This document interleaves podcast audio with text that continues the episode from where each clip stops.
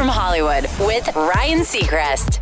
Selena Gomez visited the Kelly Clarkson show where the two ladies had a heartfelt singer to singer conversation. And Selena explained why her new album, Rare, feels like the record she's been building towards her entire career, saying, Because I started so young, there's a huge part of me that didn't get a chance to develop my artistic identity in a normal setting. I've constantly been trying to make my music better, working hard and really loving writing, creating melodies, and growing. I feel like this album was my chance to say all the things I wanted to say. There's no doubt she certainly has accomplished that. Rare's out now. That's direct from Hollywood.